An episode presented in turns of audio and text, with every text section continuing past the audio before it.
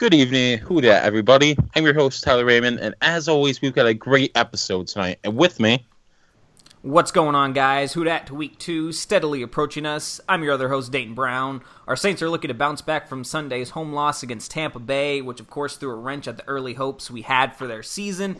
New Orleans has another chance to defend the Dome this Sunday at noon as they take on the surging Cleveland Browns. So, here to help us break that game down is the host of the Locked On Browns podcast, where he's about to surpass one year there as host.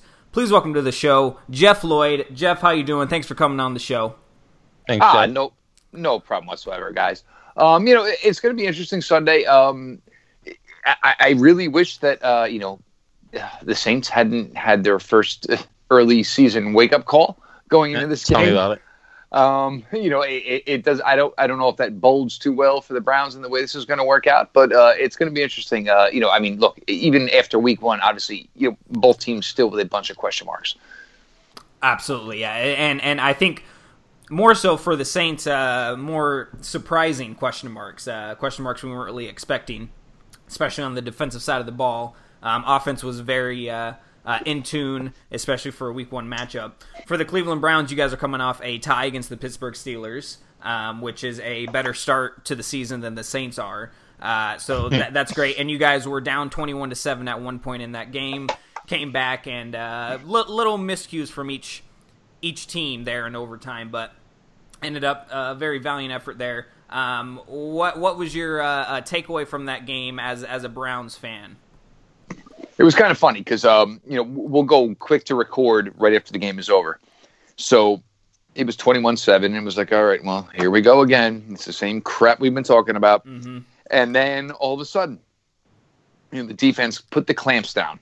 The offense started to do some things. So now here it is, you know, you know, late fourth quarter, we're getting ready to overtime. I'm going to YouTube looking for the best best version of Hallelujah to play on the opening of the show or whatever. Um, but look, go. you know, I, you know, nobody's happy at, the end of the day about a tie. Um, they didn't lose.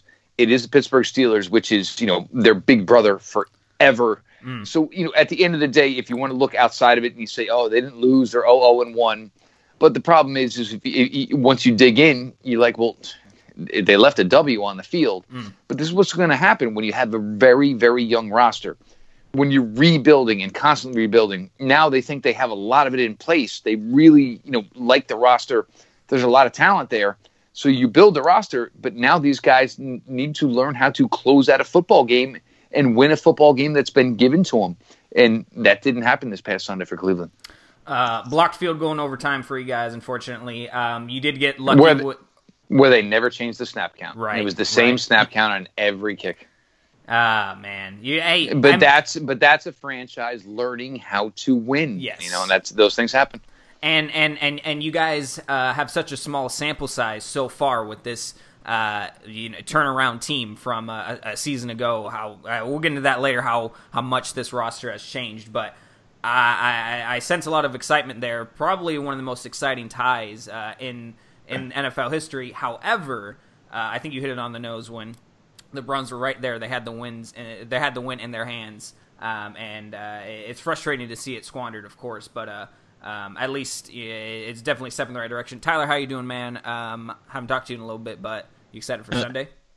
Oh yeah, I'm very excited, man. Thank you. Uh, you know, uh, I don't know. Uh, hopefully, expecting good things, but uh, I'll be. Uh, I don't know. Hopefully, uh, hopefully, good things happen. That's all I'm looking forward to. That was a joke, by the way. People, I talked to Tyler. Like we we talk like twenty four Yeah. seven. We're, we're we're we're talking about the show almost uh, every single second. So, um, but let, let's just jump into uh, topic number one here. The main topic for the show: previewing New Orleans Saints against the Cleveland Browns. Home game number two of the season uh, for the Saints, and of course, despite them being stunned last week in the dome against Tampa Bay, they still have 15 more games to play, uh, and and the soonest right now are the Cleveland Browns this Sunday. Um, now, of course, Browns have had luck, lackluster uh, seasons in the past, bad luck, and uh, but they seem to be obviously a, a new team. They they seem to be turning a new leaf, and after getting tied with the Steelers, like we talked about, uh, they are looking to continue to keep this momentum going forward, and I think that should worry the Saints a lot because the team, besides the motivation from bouncing back from uh, the shocking 48 to 40 loss, the Saints really don't have a lot of momentum going in their favor. Of course, the offense absolutely was spot on, and that's always going to be uh, the case when we're healthy.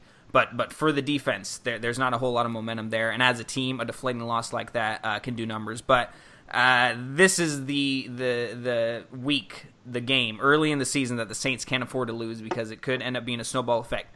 Again, the Saints started 0-2 last year, and they were able to uh, rattle off eight in a row after that but it's going to be tough uh, uh, if, if we lose on Sunday. But let, us get into that, Jeff. I, I, I want to focus on the Browns right now. Um, what, of course, again, small sample size so far, but what do you see as their uh, general strengths and weaknesses? Obviously, we know how good that defense is with Myles Garrett, Denzel Ward, young studs out there. Um, and and we know Tyrod Taylor was able to you know somewhat lead that comeback, and you have Jarvis Landry, one of the best young receivers. Um, uh, you guys are no strangers to offensive talent, but overall, what do you see as their strengths and weaknesses heading into Sunday, and overall as a team? Well, I think defensively, um, it, it, this defense was good last year. I think the problem was is they got to the point later in games where they knew there wasn't enough offensive punch to match the effort that the defense was giving. So that kind of you know, you know, and I'm not going to, you know, I'm not calling anyone out and saying, but it, it, it's a, it was a mental thing, right? And that's that was the difference week one. This defense said, "Look, we're going to stop this right now. There will be no more scoring, and let's see if this offense can get us back." And they did. So you like that, obviously, but the, the, there's still you know some question marks. The secondary is completely retooled. So you know you go Pittsburgh week one, you give up over 300 yards passing to Ben Roethlisberger. Now you go to the Saints. These guys need the workout. These guys need the reps. You know, EJ Gaines hasn't played in about three, four weeks. He'll be, you know, he'll be uh, a guy who's going to be in the secondary this week. So these guys, as a secondary, need to work together, and they need to know, you know, what I can trust the guy next to me to do or what I can trust the safety behind me to do. This is what they need. So it's going to be interesting how that plays out. Offensively, the, the, I mean, the skill position, it's kind of like a baseball batting lineup. Mm. Every one of these guys, I mean, you have Josh Gordon, you have Jarvis Landry, you have a rookie, rookie in Antonio Callaway. Rashard Higgins made a couple plays last week. David Njoku could be an absolute beast in this league. You know, every now and then he's got a focus drop, which is an issue. But the running back cord, you know, Carlos Hyde, Nick Chubb, Duke Johnson. I mean, every one of these guys, uh, the skill position, there's a lot of guys with solid resumes. We need to see this being put together. Granted, Cleveland went a little bit off the map here, and they kind of went Cleveland with it, where they just said, you know, the Friday before week one, we're going to throw an undrafted rookie left tackle as our starter this week and it, mm. it, didn't it didn't help because he didn't get the work he needed. Part of it was on him because he was injured. Um, part of it was is there was really no way to address the left left tackle position this offseason after Joe Thomas retired. The draft was limited. There was only one guy in free agent, Nate Solder. He went to the New York Giants for a boatload of money.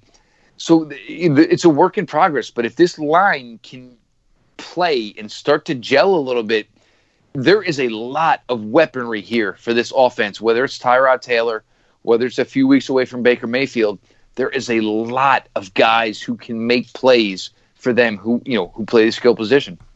The mm-hmm. the the Saints all time against the Cleveland Browns, uh, four and thirteen. It's not great. It, it, it's it's not good, and that's why I'm worried about Sunday. And for that other exact reason that you were just talking about, those skill players that you guys got, and it's it's it's by very and and and again new GM uh, coming over from Kansas City that you guys have, uh, and you guys were featured on Hard Knocks all summer. Uh, we got a, got insight into the uh, uh, ins and outs of the Cleveland Browns. First off, as a Browns fan, uh, because I, Saints have never been on Hard Knocks, can't really relate. We have seen some behind the scenes stuff, but nothing in depth like HBO does. As a Browns fan, what was that like? Uh, uh, I, I, know you've talked about it on past podcasts, but what was that like uh, to to uh, watch that unfold and, and see the inner workings of your, your favorite team kind of operate, especially under uh, somewhat of a new leaf? It was it was cool, but, but but part of the problem with Hard Knocks is is they can take one thing right and make it such a huge thing. Yeah, and like and, and one of the prime mm. examples was Corey Coleman and yeah. for me, many of the guys who were at camp, Corey Coleman's picking it up. Corey Coleman's playing really well. And look, I mean, that one play maybe is a little bit of a microcosm now, and you know, obviously Corey Coleman just recently signed with you know the Patriots, but it was just kind of funny how it all plays out. I mean, there's just so much they can make of one instance because mm-hmm. it is reality TV. I think the most telling thing you got from that is Hue Jackson, Gregg Williams, Todd Haley. The, these are three personalities, and you know, I don't even know if you would want these three guys coming to your same dinner party mm. because there's it, it, it can come to the point where man, we haven't even put out the main course yet, and this isn't going very well. And yeah. if they lose this week, they lose the, the, Thursday night, three, four days later to the New York Jets. It, it, it could get hairy and it could get ugly really, really quick. Yeah, and yeah. especially with Hue Jackson already, you know, somewhat on on a hot seat. Uh, Gregg Williams, you guys' defensive coordinator, no stranger to the Saints. He was, of course, the DC for the Super Bowl winning team of the Saints. Got uh, was involved with the whole Bounty Gate um, rulings that the NFL brought down upon the Saints and the other personnel involved. Williams was uh, suspended, but he ended up getting jobs with uh, the Tennessee Titans. Um, uh, St. Louis Rams, then Los Angeles Rams, and uh, this is his second year with the Cleveland Browns. Excuse me, Tyler. I'm going to go yeah, to you, man. man. What do you like about this Cleveland Brown team from what you've seen so far, uh, very early, and and what what are some weaknesses you think the Saints are going to be able to exploit? Oh boy. Okay, so I think if I had to be really excited about one thing, I think it would be the quarterbacks for the Browns. I like um I think there's a lot of mystery, you know. Yeah, uh, uh, Tyrod Taylor's like a dual threat quarterback. You know, uh, he can uh, every time a good day he can beat you, know both ways. You know, uh, running the ball, you know, throwing the ball. And uh, it, it's funny. Uh, I don't know if I told you this, Jeff, but I actually went to um, uh, Buffalo to see the Saints play Buffalo, and that's when uh, Taylor was still with the team, so I got to see a bit of him there. But um, and then you know you've got Baker Mayfield, you know, and uh, he's a quarterback. I know for like me uh, going into the season, I really, really wanted the Saints to get, even though like it would have taken uh, a lot and a half uh, just to have us move up. But um, I love the quarterback play by the Browns. I think you know uh, it's gonna be really interesting to see if um, uh, what Tyrod Taylor does, you know, to score points against the Saints defense um, this Sunday. But um, and what was the other part you said, Dean? Well, well, what what are some weaknesses you think uh, the Saints are going to be able to exploit? Oh, okay. Um, I think they should just take. Uh, I think Drew Brees knows his receivers very well. I just think that communication through the Saints offense. I think that's ultimately uh, very lethal. So I think, uh, regardless of the team, I think um, trying not to be biased here, but I think that that's something that the Saints usually always exploit is opposing teams secondaries. So. Um, I mean, Denzel Ward, uh, fourth overall pick of the past draft, uh, had two interceptions uh, last week against the uh, Pittsburgh Steelers. Uh, yeah, then, he got Rookie of the Week too. And, and uh, Damarious Randall, who you guys traded for from Green Bay earlier this offseason, had an interception himself. You guys were able to pick apart Big Ben, exposed him a little bit. Um, Tyrod Taylor led the team in uh, rushing yards, 77 off eight attempts. He also had a rushing touchdown. Carlos Hyde, another weapon uh, uh that uh, got a lot. Yeah, uh, 62 rushing yards and a touchdown. Um, and he was the main workload there in the backfield. Nick Chubb, the rookie, 21 yards. And then Duke Johnson Jr. was able to be utilized uh, out of the backfield uh, somewhat. Uh, only had a catch for eight yards, had had 17 rushing yards. But I expect him to be um, a little bit more uh, uh, in our face against against the Saints. Jarvis Landry, seven catch, 106 yards. Rashard Higgins was really the only other guy to um, get over 30 yards um, besides Jarvis Landry, uh, and he had seven catches. So uh, with only 15 completions from uh, Tyrod Taylor, uh, you guys were still able to put points up on the board and, and stay with the Pittsburgh Steelers. So um, I think that that's that's also a positive to take away um, uh, for the Browns. And uh, obviously, we've already talked about those guys, but what do you expect to see specifically out of these offensive weapons come Sunday against this uh, Saints defense that gave up the, the secondary specifically blown coverages uh, that we saw against Tampa Bay, giving up 41 points. Um, what, what, do you expect to see out of these guys in the dome? You know, obviously controlled uh, variables and everything there, uh, but a very loud, uh, rocking home crowd from the Saints usually is what what, what comes about Sunday. Um, how do how do you expect Tyrod Taylor and those offensive weapons to perform specifically this coming Sunday? Well, this is going to be a big thing as far as how long Tyrod Taylor holds this job. because mm-hmm. you know, look, the weather last week, you know, yes, it was obviously bad, and and for me, I've I've been a little more critical because look, uh, Ben Roethlisberger still threw for over 300 yards. Mm. Tyrod Taylor, you know, didn't he didn't look good. He had his issues. He took too many sacks. But there's there's no excuses here now. I mean, you're going to play on a clean field. You have everything you're looking for. Um, would they need to get Josh Gordon more involved.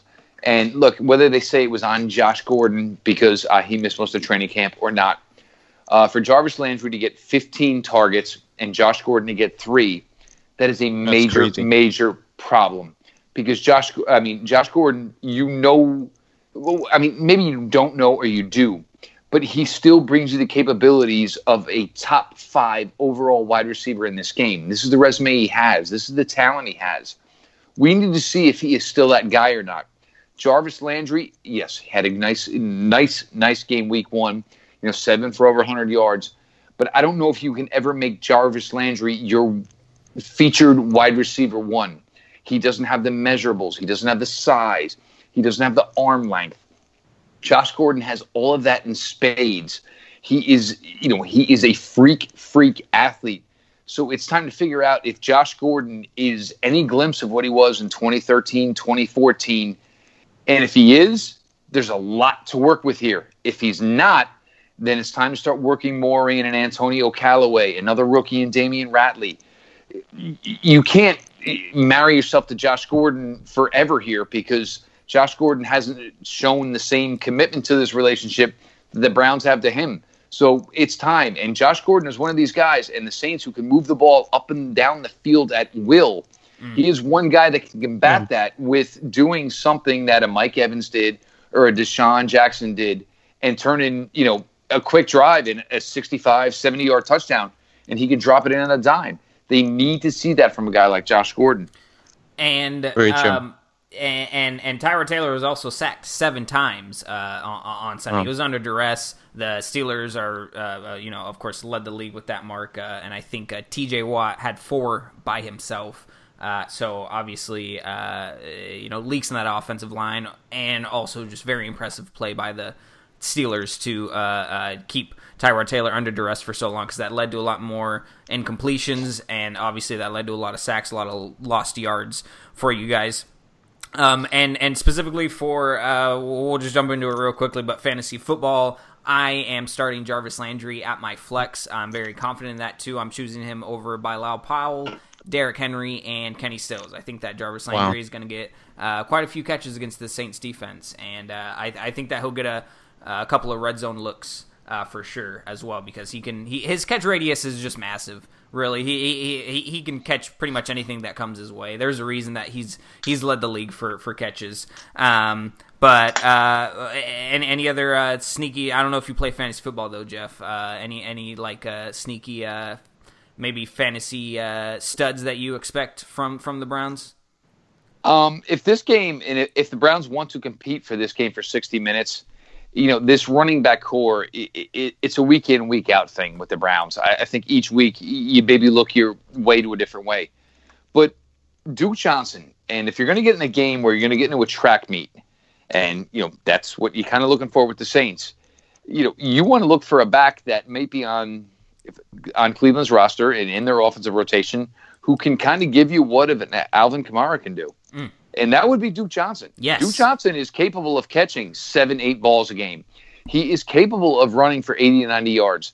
They just extended him. I understand you brought in Carlos Hyde. I understand they mm. drafted Nick Chubb, but they handed Duke Johnson a contract extension.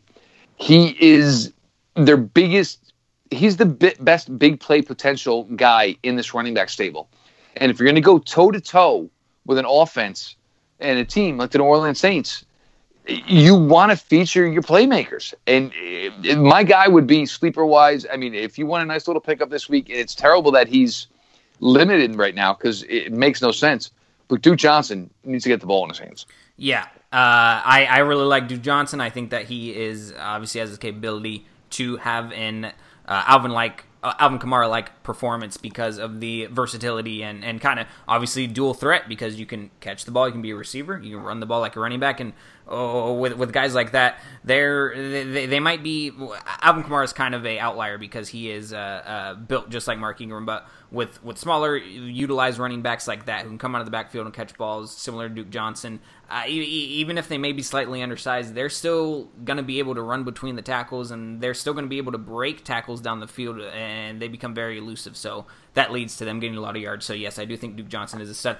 Tyler, how about you, man? Uh, for specifically for the Saints. Uh, yeah, offensive weapons that we have Michael Thomas, Alvin Kamara, who had the second most fantasy points out of any player in standard league last week, uh, second to Tyreek Hill. Uh, he, he, he, he was lights out. Um, Mike Mike G, Mike Gillislee, as, as we like to call him, Mike G, uh, did not uh, the fumble uh, that huh. that kind of, but obviously wasn't going to be picked up in a lot of leagues. But other than that, Michael Thomas was really the star for the Saints.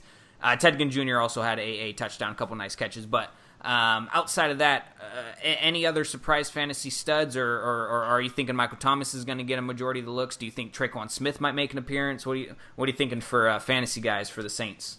This is the week that Tre'Quan Smith balls. Okay. Hopefully, um, uh, I, I, expect a lot out of him. You know, I think a lot of Saints fans were really shocked when we really didn't hear anything from him. You know, um, we're still right now we're still waiting on Meredith because of the whole situation of him, you know, missing time due to injury. Just uh, he hasn't really caught up yet to the full the full uh, page of the offense. You know, when mm. Austin Carr wasn't really utilized a ton, you know, uh, last week. So uh, it wouldn't surprise me to see a lot of Tre'Quan Smith, maybe a little Austin Carr, but uh, it wouldn't surprise me too to see uh, Cameron Meredith uh, not play.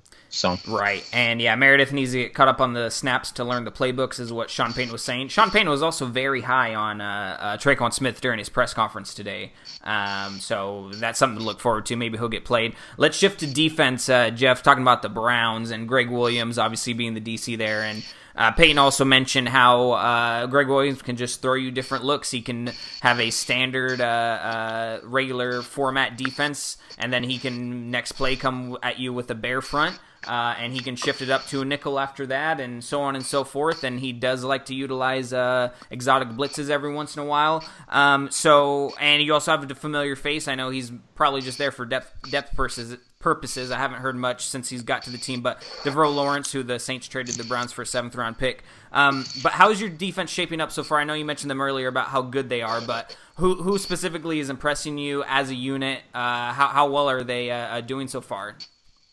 It's going to be interesting because um, obviously, you know, uh, you know, Myles Garrett always lines up opposite the left tackle. Emmanuel Ogbah always, you know, lines up outside the right tackle. He's going to be out this week. Um, whether the injury that he has is that bad, I, am I'm, I'm not sure. But he's also coming off of off-season foot surgery after breaking a foot. So you know, he you, you get to a question of you know, was he okay to be back or was he 100 percent? I don't think Emmanuel Ogbah was 100 percent. So you know, I'm not going to say it's you know addition by subtraction, but Emmanuel Ogbah needs to get himself a little more healthy here because he was at before he got hurt last year. He was the defensive MVP for the Cleveland Browns. Myles Garrett, everything is just showing up. I mean, it's it was you know basically somebody handing you a lottery ticket that you knew was a winner. Everything he's doing right now, the athleticism he gets, he's getting better with his technique. He is just that legit. Genard Avery, a guy out of Memphis that they drafted in the fifth round most people saw him as a typical foundation, you know, you know, foundational piece as a linebacker. He's a really, really good edge rusher. Mm-hmm. And this showed up from the first day he got into camp with Cleveland.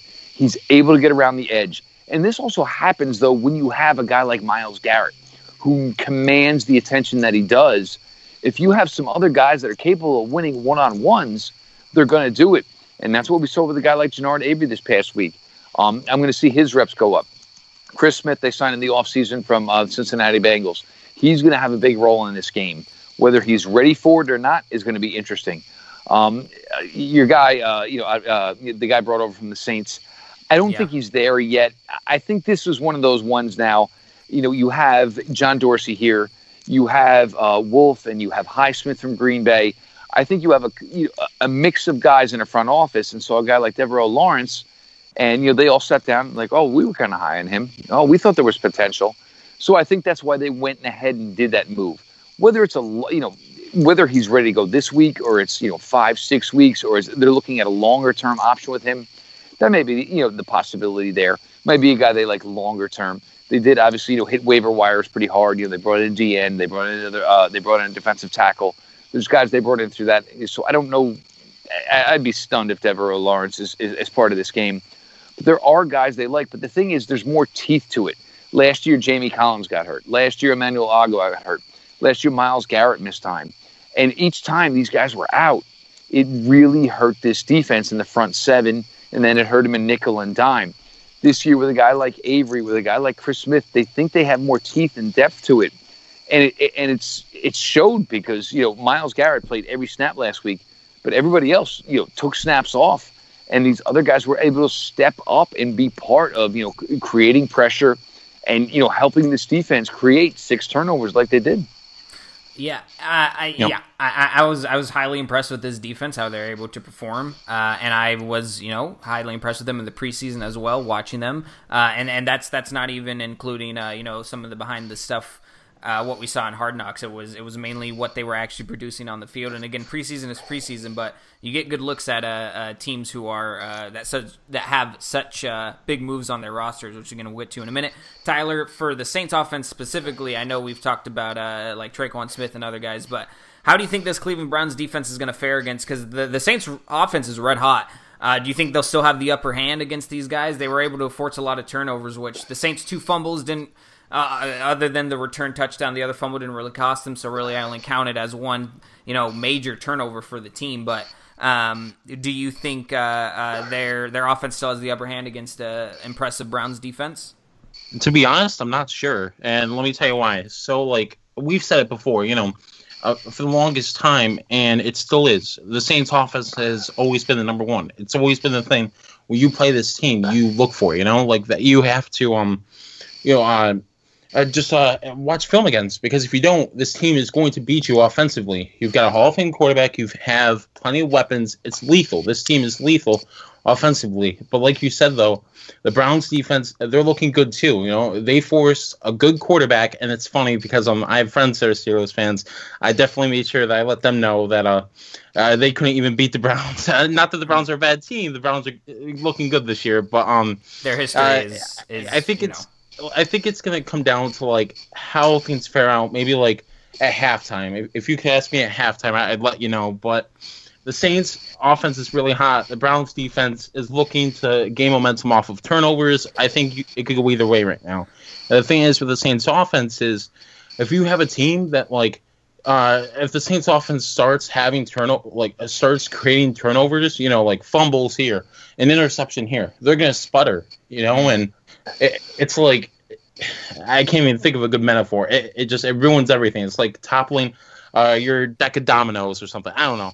But like, oh, wow. uh, I think the Saints offense will, will, hopefully do fine as long as they don't commit turnovers. That's yeah, and and I, I I think it's it's still going to be a little bit of a struggle for the offensive line going up against this front seven, but they did do very well against a yeah. power, you know, very and talented front four. And yeah, uh, Andrus Peat has returned to practice. Sounds like uh, Tyler Day, Davison, yeah, Tyler yeah. Davison will be out. I, I almost said David Onyemata for a second, but David Onyemata will be there. Tyler Davison is going to be out of the game with Taylor Stallworth. Stallworth will be playing Taylor too Stallworth for the first time. Will be playing, which is going to be awesome to see uh, him alongside Sheldon Rankins. But um, so uh, overall, though, yeah, I do think that the Saints' offensive line is going to be able to hold their own, giving Drew Brees some time. So I do expect a lot out of this offense uh, especially from Michael Thomas, who currently leads the league in receptions and receiving yards. So props to him. Um, and and final question for this coming Sunday, Jeff. Um, how do you, or, or I, I, I, guess, what new faces that we haven't already talked about? Maybe some young rookies, some undrafted free agents, uh, or, or, some guys who haven't been in the league for a while. Any any new faces you expect to uh, uh, make a make a statement this coming Sunday against the Saints? Antonio Callaway is one. It's going to be interesting. Mm. Um, it, it, here's the thing with him. I mean, everybody everybody likes the talent. Obviously, the kid had troubled off field. Right. Um, and then you factor in the fact that you know he missed. He didn't play at all last year at Florida. So you're talking about a guy who's coming back to football at 21 years of age with almost a two two year gap since the last time he played. He's got a lot of ability. We saw it week one in the preseason. Uh, he got a little dinged up and not really haven't seen much of him since. But here's a guy that you maybe want to start incorporating into this. And you know, like I said earlier, you're getting to a a game with the Saints where you know it's it's uh, it's going to be a lot on the offense, and you know, can you go toe to toe with an established offense? And this mm-hmm. is a guy that can bring you a couple of things, so it's going to be interesting. But Antonio Gallo, Antonio Callaway is one of those guys that they got to start to find a find a role for because the kid's got a lot of talent, and you know the, what you worry about with a kid who's had a troubled past is if he's not getting a lot of run, you worry about him off the field, and you know the old adage of you know idle time leads to you know trouble, that type of thing, and that's what you worry about with a guy like this. If you get him featured, I mean, he seems committed, he seems ready to go. Um, you know, now's as good a time as any. I like it. I like it. Yeah, Antonio yeah. Callaway, former uh, Florida wide receiver, rookie. Uh, got drafted uh, earlier this uh, offseason. Tyler, any uh, new faces from from the Saints, offense, defense, whichever side of the ball you expect to uh, show up? Young rookies, uh, new signees. Yeah, I've got two. They were both on defense. The first, like we mentioned, uh, with Davison out, uh, Taylor Stallworth, you like know, it. and you know, um, right now I think it's crazy how uh, when all the initial cuts were made that nobody really expected him to make, you know, make the initial 53. Yeah. I mean, sure there were fans that hoped for it, but when it happened, you know, over like Devaroe Lawrence and everybody else, you know, that were really fighting for a spot on the D line, you know, everybody was really shocked. So I think he's going to probably make a good impact for the defense on Sunday. And then I said it last week, I'll say it again. Uh, Marcus Davenport, you know, uh, he said um uh, in an interview this week that he's looking to play more violent football. So hopefully we see a bigger impact, maybe more snaps from him. So I like it. I like it a lot. Uh, I'm expecting to see a lot of Patrick Robinson.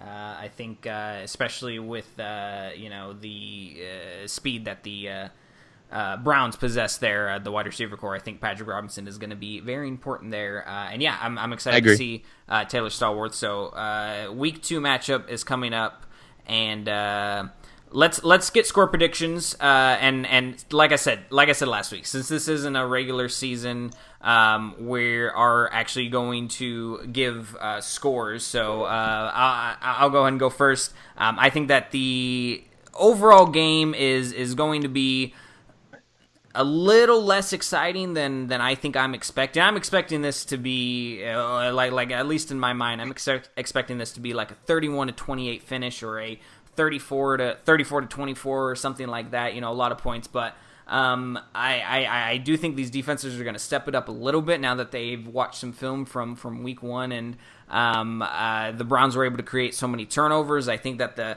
Saints are going to be able to anchor down because they'll get a little bit more pass rush and pressure. I think Cameron Jordan will step up a lot because he realizes that uh, his performance from week one was very lackluster and that led to the entire defense uh, playing you know extremely bad. So, um, I think it won't be as high of a scoring game as I'm thinking. I'm still going to go with the Saints winning. I'm going to say uh, the final score is going to be 23 to 14.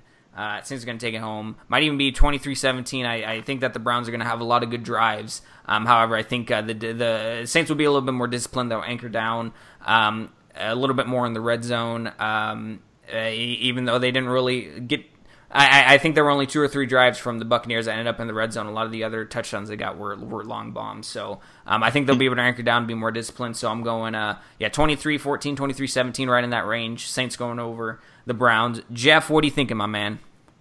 Uh, I'm going to go a little bit higher. Uh, I, and part of it is is because I, I don't, I can't base things on things that I haven't seen yet. I haven't seen this secondary at its hold yet. So I'm more in the 38, okay. 24 Saints oh, win. That's yeah, that's what my heart I, is not, saying. I'm that's what I want sure. it to be. And the other thing though is is also what I haven't seen yet is I haven't seen Tyrod Taylor go out there yet with this offense, take command of it. And I actually the show I did before we were doing the pregame and we were talking about it, and the guy googled it while we were on show. Tyrod Taylor's got one 300 yard game wow. under his resume. And for the Browns to make this a game and to have a possibility, a chance of winning it, mm. if you're going to play Drew Brees, uh, let's see, Ryan Fitzpatrick threw for damn near 450 yeah. last week. Yeah, it was crazy. Tyrod Taylor's high is like 328. So I mean, that's what you're going to need to do to to hang with a team in an offense like this. And you know, as much as I do like the defense, and I think they're good, you know, the Saints they've played a lot of good defenses and still put up a ton of points. Yeah. Yeah. So you know, the line is somewhere that eight and a half to nine range uh, all day long. I I, I I I just don't see how Cleveland can. I mean, I hope I'm wrong, but I don't see how Cleveland can keep this, you know, on the under. You'd have to bet the over on this. I, I hope I'm wrong too because I want to see a high scoring affair, and I do think still the Saints have a weakness there in the in the middle of the defense. They still haven't figured out what they're going to do with the linebackers. And last week, AJ Klein, Demario Davis were not as impressive as we were thinking. Uh, so maybe we get some more athleticism out there. Who knows? But if we don't, we're going to continue to get you know torn up the middle. Um, and, and and again, I, I do think the defense will get more pressure, but uh, with the, with the linebackers, how they were playing last week, I think Carlos Hyde going up the middle could be a very good play for uh, the Browns if Tyrod Taylor does end up, uh, you know, being uh, not uh, close anywhere to, to 200, 300 yards passing, uh, which again is very important for teams to beat the Saints because you got you got to deal with them that way. Um, but uh, I think Carlos Hyde has the has the opportunity to pick up some slack. Duke Johnson again, as I mentioned, uh, because of the weakness that we kind of have there in linebackers. But again, I, I I'm with you, Jeff. I hope I'm wrong. I hope it's a high scoring game. I hope the Saints defense is as bad as I'm I'm thinking. I hope Week One was was somewhat of just a fluke. But what do you think, man, Tyler? I'm going to go to you. What, what score prediction for the game? Oh boy, um, it's funny. Uh, it's funny. Like I'm not quite sure uh, how many points both teams are gonna score, but I figured I mentioned this. Uh, no, you got to you got to yeah, I- you got to give a score, man. Those are house rules. No, no, no. I, I'm going Okay, to. Okay. um, I- on Twitter, I uh, I I mentioned um because I I would love to see the Saints shout out somebody, and uh, just because Mm. they're playing the Browns this week, I mentioned it, and I was like, oh hey, if the if the Saints shut out the Browns, not only will I shave my shave my head, but I'll uh, donate money to charity. So I, and then I was like at the very bottom, I tagged like all the main Saints players on defense.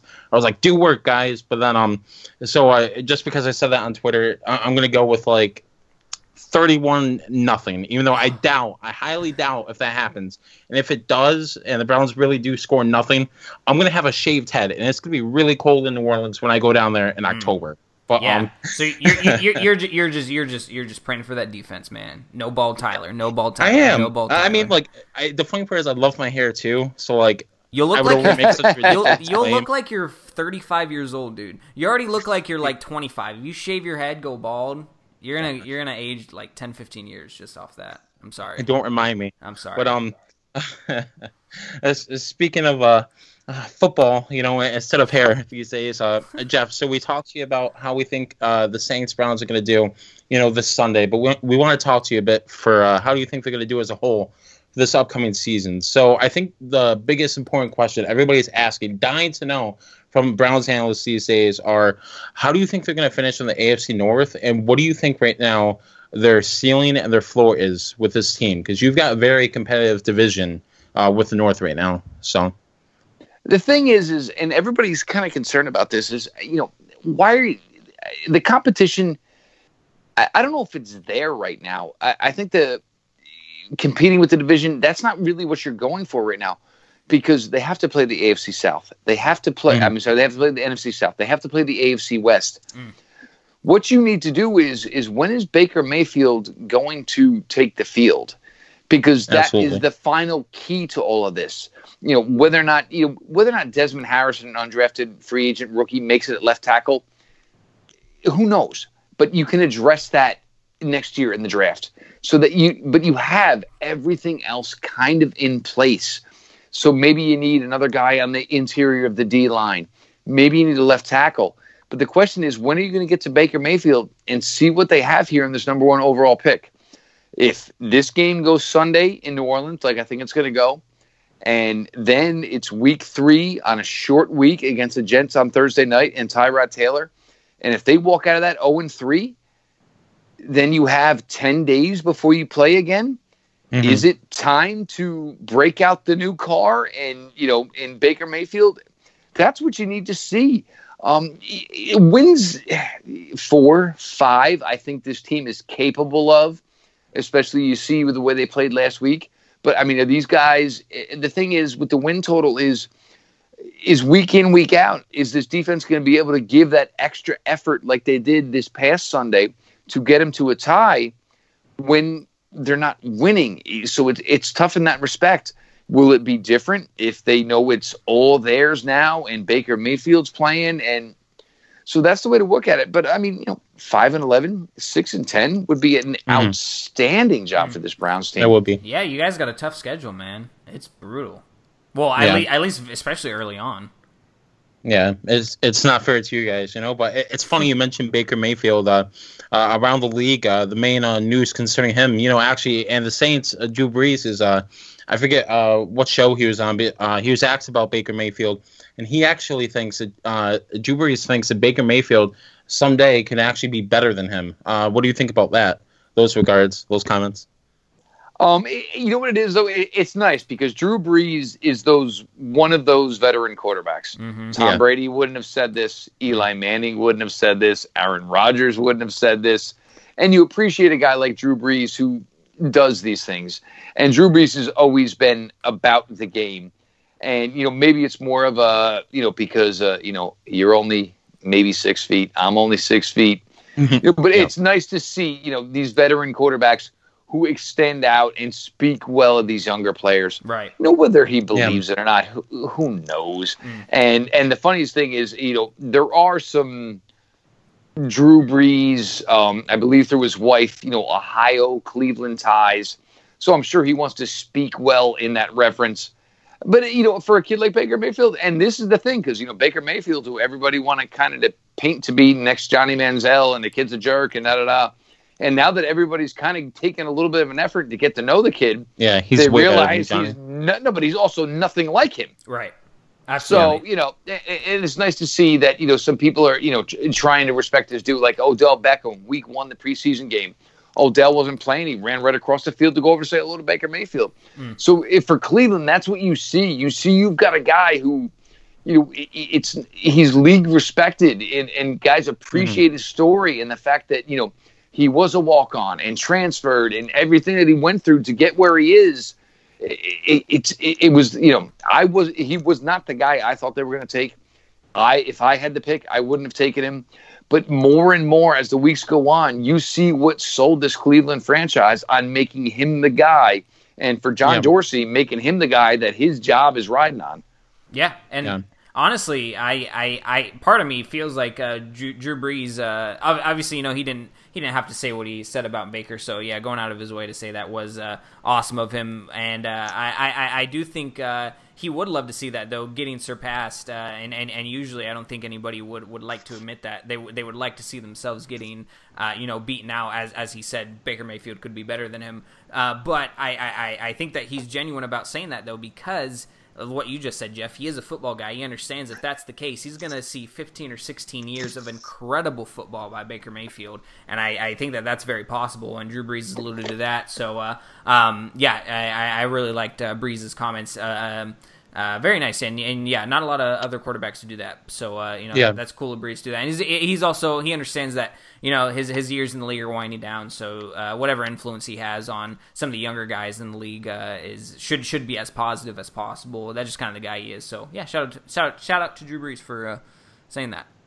Yeah, it was definitely pretty cool. You know, um, I I was pretty shocked when I saw that. Not uh, because it, it couldn't happen, just because of like, uh, you know, you don't always uh, typically expect, you know, like uh, veteran quarter quarterbacks like that to really give shout outs here to the younger guys. But hey, if that happens, Jeff, you're gonna have the savior for the Browns. You know, you're gonna you're gonna start seeing a lot more winning seasons for the Browns because a good quarterback can change everything. Who would you who would you have picked then, Jeff? You said you you probably wouldn't have gone with Baker. Obviously, I mean, I'm uh, and I'm sure that opinion still hasn't changed. So who who would you have picked if they if if uh, I, I had the think they choice? should, I thought they should have gone Sam Darnold. Darnold, yeah, Uh, yeah, I think so too. But I mean, a- and look, and this isn't just after what happened Monday night, but I think, but what I think though is is all the other quarterbacks were younger and they were underclassmen. Baker Mayfield was 23. I think they looked at Baker Mayfield and said, "We know exactly what he is today." right, You know, Josh Allen is a wild thrower. Lamar Jackson's a crazy athlete. Can we get him to be more of a functional NFL quarterback? Josh hmm. Rosen, you know, some people give him a bad rap because of the fact that he spoke his mind. Sam Darnold, the footwork, You know, the you know the, the arm was a little bit low at times, but you saw none of that through week one. I, I just think Sam Darnold was probably the guy. But you want to know what though? Some guys aren't meant for certain cities. And Sam yeah. Darnold's going to New York, and he's kind of more like the Eli Manning path of I'm going to do everything he asked me to do. I'm going to give you the stock answers. I'm not going to be the guy who's going to be Mr. New York City. He's yeah. not going to be like Joe Namath. Mm-hmm. You know, he's not going to be found in the bars on page six at four in the morning right. having a great time. Very mature and, for his age. Yeah, absolutely. Uh, I mean, he's you know, if he's a son at 21 years old, that's the yeah. guy you're hoping for. But I mean, it's just you know, and these things. It's so many times with the quarterbacks, it's about the right fit, and the fact that Baker kind of carries a chip on his shoulder and goes to the Cleveland Browns, where I mean, this is a city that carries himself with a chip on his shoulder. So many times it's about the fit and not necessarily about you know what the guy's resume or the actual player that he is. Yeah, absolutely. And uh, it's funny, you know, we mentioned the quarterbacks, we've been mentioning the team in general, and you know, outside the Browns, fans don't really know how much has changed, you know, from years past to now. How uh, I wish I could have found it uh, heading into this episode, but I saw on Twitter not too long ago that uh, somebody posted, I think the, the roster from, I, they posted the roster from last year. It crossed out all the different names of all the players that were gone and were on the team. And it was like, in retrospect, it was like 25 to 75 of the players that uh, that were still on the team to the players that were gone. And that shocked me. And the reason why I'm mentioning this is I wanted to ask you so just like, how how have the Browns come like from years past to now? You know, everything's sort of coming together for them now, and just talk about I guess for a bit, you know, how how everything's changed from last year to now, and how this team has really evolved from last year's team. I think the issue now is, and it, it's it's ownership, it's fans. Nobody expects losing anymore. Yeah. I mean, and that's what I got. I told you guys. I mean, yeah. I mean, years ago they would have thrown a party for a 21-21 tie with the Pittsburgh Steelers most of the mm-hmm. majority of the fan base, guys like me and the other guys who cover this team, they were aggravated. They left a win on the field. So that's that's the problem. I mean, there's just too much talent in this building now and on this roster to accept losing, and it's going to come down. Now it's there's no more excuses. You're not going to change your GM. You're not going to change this. You're not going to change that. It comes down to one guy and one guy only now, and that's the head coach. And so, and let, let me ask you this then what and and you did say if they end up going uh, losing these next two games, it's gonna be gonna be trouble. But what do you mm-hmm. see as like uh, I, I, I guess over under losses that uh, Hue Jackson takes before he's fired from this team? There. Do, do you see an over under? Well, uh, there's there's there's there's a, it's a divided faction. There's people who mm-hmm. believe that but the wonder, the question you have is, do they think that this team can win, you know, within this game or win Thursday against the Jets? There's people that believe Hue Jackson could be here for the entire season. Mm. Then there's mm-hmm. others who speak with the Haslams that believe if the Jets are 0 if the Browns are 0 3 after that Jets game on Thursday night with 10 days to prepare for week four, mm. Hue Jackson could be out the door. Wow. And Baker Mayfield could be the quarterback. And for me, that's kind of that's kind of more where I am. Wow. Okay. And, and, and really? no, but there's no reason. Look, if this team is not going to play, yeah. for a playoff spot, and if this team is going to go six and ten mm. or five and eleven, there is no reason for Tyrod Taylor to be taking these reps as opposed right. to Baker True. Mayfield. There is zero reason to. He needs to get in there and get his live reps and start seeing the Bengals twice a year and seeing the Baltimore Ravens twice a year and seeing the Steelers again and start to assess these players on field himself. Tyrod Taylor is not the long term here. Baker Mayfield is. So if they're not going to win games, it should only accelerate the clock until Baker Very Mayfield true. takes this spot. Yeah, that's that's that's a fantastic point. Um, yeah, that's and, and if you notice it early on, you're, you yeah, there, there, there's there, there's no point in, in doors in, wide open. Yep, exactly. Um, but Jeff, I want to thank you so much, man, for coming on the show. Yeah, so, guys, uh, this Sunday, Saints are taking on the Browns. Be sure to tune in. A lot of other good games going on. There was a pretty good one last night, Thursday night football. Browns over the, or excuse me, Bengals over the uh, uh, Ravens. Uh, I was I was actually surprised to see the Bengals win. I know a lot of people were surprised to see the Ravens defense give up that many points. But uh, yeah, Jeff, again, thank you so much for coming on. Tell the people where they can find you, where they can find your work. Plug away your Twitter, whatever you want, whatever you want, man. Really appreciate you coming on the show. Um, uh, you know, guys, obviously follow the show, the Locked On Browns podcast. Uh, with the Locked On Network, we put out four to five shows a week, sometimes Wow. more. Fantastic So, it, stuff. but we do we, we do smaller, twenty to thirty Yeah. minutes. You know, it's kind of like you know drive time radio, but all of it condensed into one thing. hmm You know, as opposed There to you you know the, the seventy five commercial breaks. Mm. Um, follow me personally at Jeff underscore LJ underscore Lloyd. Um, NFL football, college football is ninety nine point nine percent of my account, unless when you know I go off on a tangent about having two daughters and a wife. There you go. Uh, But uh, you know, guys, I, I'm looking forward to Sunday. It, it, it's going to be interesting, and it, the test is it- it's a good test for the Browns because they need it in their secondary, and their offense needs to get into a track meet game to see you know whether or not they are ready to use everything that's there at their disposal. Like I said, there's a lot of weaponry here, and it's going to come time to you know. And I feel bad, and everybody like all the a lot of the Cleveland people like, oh, you're getting high, high, you know, hard on Tyrod because of the weapon, the weather this past week. Oh, Big Ben threw for 300 and plus, hmm. and James Conner had a good day. yeah. So you know, are you started him. are you worth of that Yes. ilk or are you not? Oh, keep James Conner. He's going to do well for you. Yeah. Yeah. I love Yeah, it. I love it. And I think this and- game this game is going to be so exciting. I'm so excited. Yeah, I am too, man. You know, interesting. Uh, that's the word to put it. Interesting. You know, anything can happen on a Sunday in football. But uh, thank you guys so much for tuning to this episode of the Who Dat Dish podcast. Here's where you can find our social media. So we're uh, widely known on Twitter, our official Who Dat Dish podcast account. You can follow us there at the WDD podcast. You can follow a great co-host uh, that lives all the way over in Portland, Oregon. You can follow him at date un- underscore brown underscore. You can follow myself over here at Raymond Tyler M. Make sure to check out our amazing articles and our podcast links everywhere. You can search them at whodatdish.com. Also, just look at the Facebook page. That's where a lot of the stuff goes too. Just search Who Dat Dish. Um, let's see here. You can also uh, find our episodes this week. Mainly find them on Spreaker.com and iTunes. If you have an iPhone, just click on the podcast app. It's really simple, and uh, just search Who Dat Dish uh, podcast. So be sure if you enjoyed the the the podcast, rate us five stars on iTunes and subscribe to us there. Uh, really appreciate it. Thank you guys again so much for uh, tuning in, showing us the support. Buy our t-shirts, swag.fansided.com. Search Who Dat Dish Podcast. I'm getting mine here soon. Very excited for it. Uh, but again, thank you guys so much. Be sure to tune in Sunday to watch the Saints Browns game. It's going to be a good one.